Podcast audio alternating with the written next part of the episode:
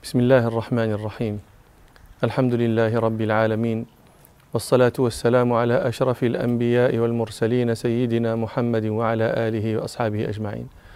لا نزال مع رسول الله صلى الله عليه وسلم وقد كتب إلى المقوقس عظيم القبط ملك الإسكندرية وقد بعث بكتابه مع حاطب بن أبي بلتعة وبلغنا إلى ما رواه ابن عبد الحكم في فتوح مصر والمغرب. بإسناده إلى حاطب بن أبي بلتعة رضي الله عنه قال بعثني رسول الله صلى الله عليه وسلم بكتابه إلى المقوقس ملك الإسكندرية. قال فجئته فأمر لي بنزل فأقمت عنده أياما ثم إنه دعاني وقد جمع بطارقته. فقال لي إني سأكلمك بكلام فأحب أن تفهمه عني. قال قلت هاتي. قال أخبرني عن صاحبك أليس هو بنبي؟ قال قلت بلى هو رسول الله صلى الله عليه وسلم. قال فما له؟ حين كان هكذا لم يدع على قومه حين أخرجوه من بلده إلى غيرها. قال حاطب فقلت له فعيسى بن مريم تشهد أنه رسول الله؟ قال نعم. قال فما له؟ حين أخذه قومه فأرادوا أن يصلبوه ألا يكون دعا عليهم بأن يهلكهم الله حتى رفعه الله إليه. فقال أنت حكيم؟ جاء من عند حكيم. هذه هدايا سأبعث بها معك إلى محمد صلى الله عليه وسلم. فأهدى إليه ثلاث جوار واحدة منهن تسرها رسول الله صلى الله عليه وسلم وهي ماريا فولدت له آه، إبراهيم. والأخرى أختها آه، سيرين أهداها رسول الله صلى الله عليه وسلم لحسان فولدت له عبد الرحمن بن حسان. والثالثة وهبها رسول الله صلى الله عليه وسلم لجهم بن قيس العبدري وأهداه طرفا أيضا مما يستطرف من متاع مصر.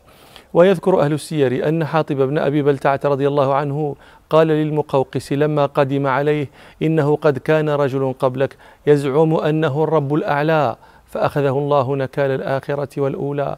فاعتبر بغيرك ولا يعتبر بك غيرك. قال هات يعني يزدني قال إن لك دينا. لن تدعه إلا لما هو خير منه وهو الإسلام. الذي يكفي به ربنا سبحانه فقد ما سواه. ولعمري ما بشارة موسى بعيسى إلا كبشارة عيسى بمحمد صلى الله عليه وسلم.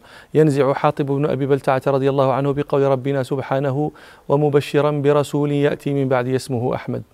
قال حاطب رضي الله عنه وما دعاؤنا إياك إلى القرآن إلا كدعائك أهل التوراة إلى الإنجيل وإن هذا النبي صلى الله عليه وسلم دعا الناس وكل نبي أدرك قوما فهم من أمته فالحق عليهم أن يطيعوه فأنت ممن أدركه هذا النبي ولسنا ننهاك عن دين المسيح ولكن نأمرك به لأن المسيح عليه السلام قد أخذ الميثاق على قومه أنه إذا بعث رسول الله صلى الله عليه وسلم أن يؤمنوا به وقد سمعتم تبشيره برسول الله صلى الله عليه وسلم الذي حكاه ربنا.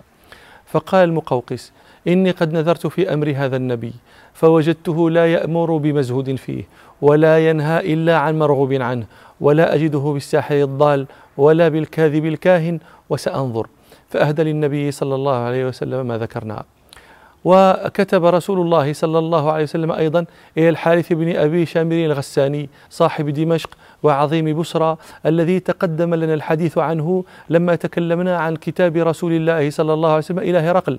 فقد كنا ذكرنا أن رسول الله صلى الله عليه وسلم بعث بكتابه إلى هرقل مع دحية الكلبي وأمر دحية رضي الله عنه أن يدفعه إلى عظيم بصرى وهو هذا يا الحارث بن أبي شمير الغساني. والحارث بن أبي شمير هو من يدفعه إلى هرقل. فذاك كان كتاب رسول الله صلى الله عليه وسلم إلى هرقل. أما هذا فكتاب رسول الله صلى الله عليه وسلم إلى الحارث بن أبي شمير نفسه وبعثه آه، رسول الله صلى الله عليه وسلم مع شجاع بن وهب الأسدي رضي الله عنه. روى ابن سعد في طبقاته ومن طريقه ابن عساكر بإسناده إلى ابن عباس والعلاء بن الحضرمي وعمرو بن أمية الضمري رضي الله عنهم وغيرهم أنهم قالوا بعث رسول الله صلى الله عليه وسلم شجاع بن وهب الأسدي إلى الحارث بن أبي شمر الغساني يدعوه إلى الإسلام وكتب معه كتابا. قال شجاع رضي الله عنه فأتيت إليه وهو بغوطة دمشق كان مشغولا بتهيئة نزل قيصر. كان قيصر سيأتي من حمص إلى إيليا كما تقدمنا ذكره لما آه، يعني أبلاه ربه سبحانه بأن هزم أعداءه الفرس. فكان الحارث بن أبي شمر آه، يهيئ آه، الألطاف لنزول قيصر. فلم يصل إليه شجاع رضي الله عنه. قال فمكثت أياما فقلت لحاجبه إني رسول رسول الله صلى الله عليه وسلم. فقال له الحاجب لا تصل إليه حتى يخرج يوم كذا وكذا. قال فكان هذا الحاجب يسألني عن رسول الله صلى الله عليه وسلم. قال فكنت أحدثه به وأذكر له صفته. فكان يرق لذلك حتى يغلب عليه البكاء. فيقول إني قد قرأت الإنجيل فوجدت فيه صفة هذا النبي وأنا مؤمن به لكن أخاف من الحارث أن يقتلني. قال شجاع رضي الله عنه فكان يكرمني ويحسن ضيافتي. يعني الحاجب. قال فخرج الحارث يوما. فجلس في مجلس ملكه ووضع التاج على رأسه. ثم أذن لي آه، الحارث بن شجاع رضي الله عنه. قال فدفعت إليه كتاب رسول الله صلى الله عليه وسلم فقرأه ثم رمى به وقال من ينتزع مني ملكي؟ أنا سائر إليه. ولو كان باليمن جئته علي بالناس وأمر بالخيول تنعل. تنعل أي تعد آه، للحرب. ثم قال لشجاع رضي الله عنه أخبر صاحبك ما ترى. وكتب بخبري إلى قيصر وبالذي آه، ينويه. فجاءه كتاب قيصر أن ينصرف عما يريده. ثم رجع شجاع بن وهب رضي الله عنه إلى رسول الله صلى الله عليه وسلم فأخبره بالذي كان فقال رسول الله صلى الله عليه وسلم باد وباد ملكه. وكتب رسول الله صلى الله عليه وسلم أيضا إلى هوذة بن علي الحنفي سيد اليمامة وملكها. روى ابن سعد في طبقاته ومن طريقه ابن عساكر بإسناده إلى ابن عباس. وعمرو بن أمية الضمري والعلاء بن الحضرمي رضي الله عنهم وغيرهم أن أنهم قالوا وكتب رسول الله صلى الله عليه وسلم إلى هوذة بن علي الحنفي ملك اليمامة وبعث كتابه مع سليط بن عمرو العامري رضي الله عنه. فقدم سليط على هوذة بن علي الحنفي فأنزله وحباه وقرأ كتاب رسول الله صلى الله عليه وسلم ورد ردا دون رد. كتب إلى النبي صلى الله عليه وسلم يقول له ما أحسن ما تدعو إليه وأجمله؟ وأنا شاعر قومي وخطيبهم والعرب تهاب مكاني فإن جعلت لي شيئا من الأمر اتبعتك. ثم أهدى آه، سليط بن عمرو شيئا من الثياب المنسوجة في هجر. فلما رجع سليط إلى رسول الله صلى الله عليه وسلم وأعطاه كتاب هوذة بن علي قال رسول الله صلى الله عليه وسلم لو سألني سيابة من الأرض ما فعلت. السيابة البلحة أو البسرى يقول صلى الله عليه وسلم لو سألني هذا الشيء التافه ليتبعني ما أعطيته. باد وباد ما في يديه. وكذلك كان فإن رسول الله صلى الله عليه وسلم لما رجع من فتح مكة أتاه جبريل عليه السلام يخبره أن هوذة بن علي قد مات. هؤلاء هم جملة من كتب إليهم رسول الله صلى الله عليه وسلم مرجعه من الحديبية. وقد كتب إلى آخرين وسيأتي الحديث عما كتب إليهم صلى الله عليه وسلم في موضعه إن شاء الله. ودخلت السنة السابعة من الهجرة. وفي المحرم منها كانت غزوة ذي قرد. ذو قرد هذا اسم ماء على نحو بريد من المدينة على نحو عشرين كيلومترا في طريق الشام. وسميت الغزوة غزوة ذي قرد لأن بعضها سيجري في ذلك الموضع. وتسمى أيضا غزوة الغابة والغابة موضع آه، يعني قريب من المدينة في طريق الشام أيضا كانت فيه أموال لأهل المدينة. وسبب هذه الغزوة أن رسول الله صلى الله عليه وسلم كان له آه، عشرون لقحة. اللقحة هي الناقة الحديثة النتاج فهي ذات لبن. فكان لرسول الله صلى الله عليه وسلم عشرون لقحة تخرج فترعى في في الغابة فأغار عليها أربعون فارسا من بني فزارة. بنو فزارة هؤلاء بطن كبير من بطون غطفان. هم بنو فزارة بن ذبيان بن باغيض بن ريث بن غطفان. فأغار هؤلاء الأربعون على لقاح رسول الله صلى الله عليه وسلم وقتلوا راعيها. روى البخاري ومسلم في صحيحيهما عن سلمة بن الأكوع رضي الله عنه وعن غيره لكن معظم السياق عن سلمة رضي الله عنه حديثا طويلا يذكر فيه آه، قصة الحديبية ورجوعهم منها. قال رضي الله عنه ثم قدمنا المدينة فبعث رسول الله صلى الله عليه وسلم بظهره مع رباح غلامه. آه، بعث صلى الله عليه وسلم بظهره أي بإبله مع رباح. رباح هذا غلام رسول الله صلى الله عليه وسلم. قال سلمة وأنا معه وخرجت معه بفرس طلحة أنديه مع الظهر أنديه مع الإبل. أنديه التندية هي أن يريد الرجل البعير أو الفرس. يريده الماء فيشرب ثم يرسله في المرعى ثم يعود فيورده الماء فيشرب ثم يرسله إلى المرعى وهلم جرا هذه هي التندية. لكن الشيخ مرتضى رحمه الله في تاجه استظهر قول من؟ قال من العلماء إن التندية بهذا المعنى لا تكون إلا للإبل لا تكون للخيل لأن الإبل يطول ظمئها لذلك تحتاج هذا هذا النوع من التندية. أما الخيل فإنها إنما تورد في الصيف مرتين في اليوم مرة في الصباح ومرة في المساء. فتندية الخيل هي تضميرها وإجراؤها حتى تعرق. كانوا يسمنون الفرس ثم يجرونه حتى يهزل فيذهب لحمه وتبقى قوته. والأظهر هي التندية بهذا المعنى في هذا الموضع لأن آه، سلمة خرج بفرس لطلحة بن عبيد الله فهو ينديه تندية الخيل ورباح غلام رسول الله صلى الله عليه وسلم يندي الإبل تندية الإبل. قال سلمة رضي الله عنه فلما أصبحنا إذا عبد الرحمن الفزاري قد أغار على ظهر رسول الله صلى الله عليه وسلم فاستاقه أجمع وقتل راعيه. ها هنا يقول آه، سلمة إن الذي أغاره عبد الرحمن الفزاري وهو عبد الرحمن بن عيينة بن حصن الفزاري. في رواية عند الطبراني أن سلمة بن الأكوع رضي الله عنه أخبر أن الذي أغار هو عيينة بن حصن الفزاري هو والد عبد الرحمن وهذا لا إشكال فيه لأن ذكرنا أن أربعين فارسا من فزارة أغاروا على لقاح رسول الله صلى الله عليه وسلم فكل من عيينة بن حصن وابنه عبد الرحمن آه، كانوا من جملة هؤلاء المغيرين. قال فاستاق ظهر رسول الله صلى الله عليه وسلم أجمع. قال رضي الله عنه ثم قمت على أكمة أكمة التل. قال فاستقبلت المدينة فناديت ثلاثا يا صباحا. وهذه كلمة يقولها المستغيث عند وقوع أمر عظيم وخطب خطير ليجتمع إليه أصحابه ويتأهبوا لهذا الأمر العظيم. فكأن القائل يا صباحا يقول قد غشينا العدو فأغيثوا.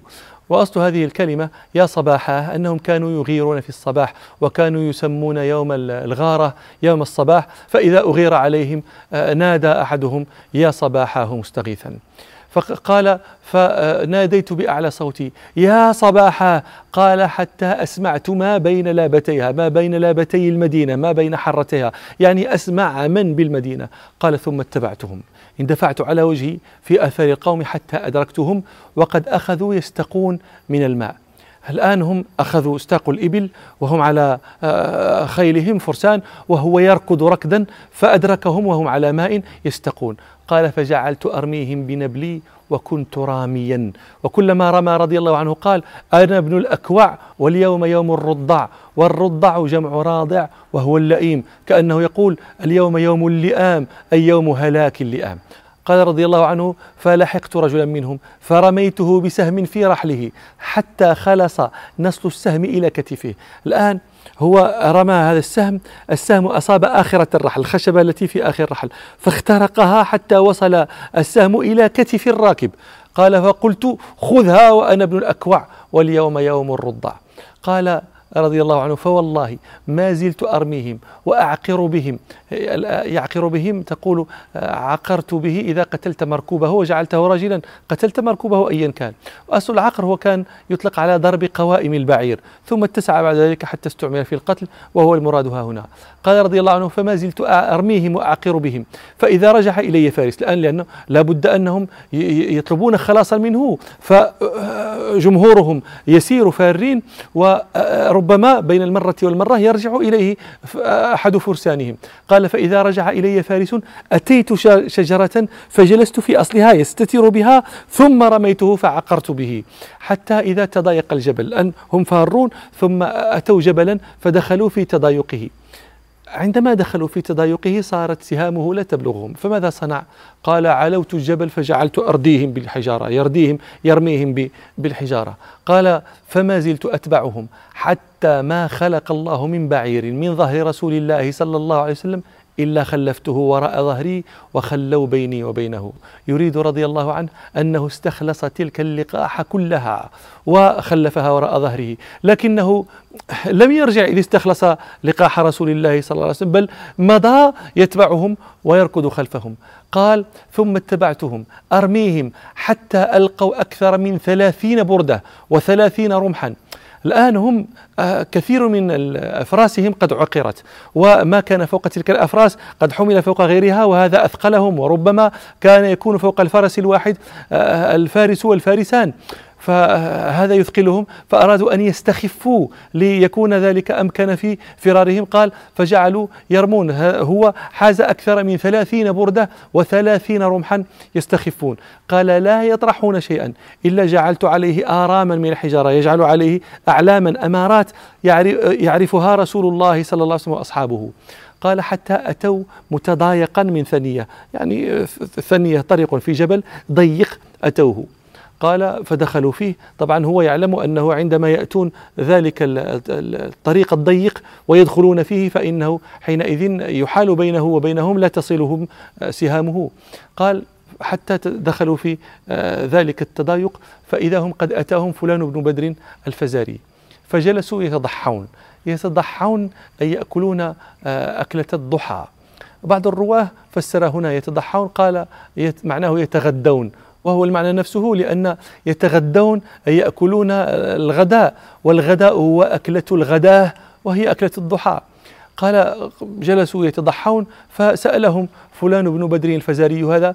يعني ما, ما, ما شأنكم ما الذي أصابكم؟ فقالوا لقينا من هذا البرح.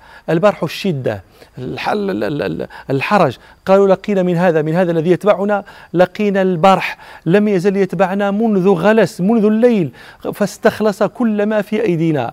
فقال هو يعني هو يستغرب كيف واحد يصنع بكم هذا وأنتم أربعون؟ قال فليصعد إليه أربعة منكم. قال آه، قال سلمة رضي الله عنه فصعد إلي أربعة منهم.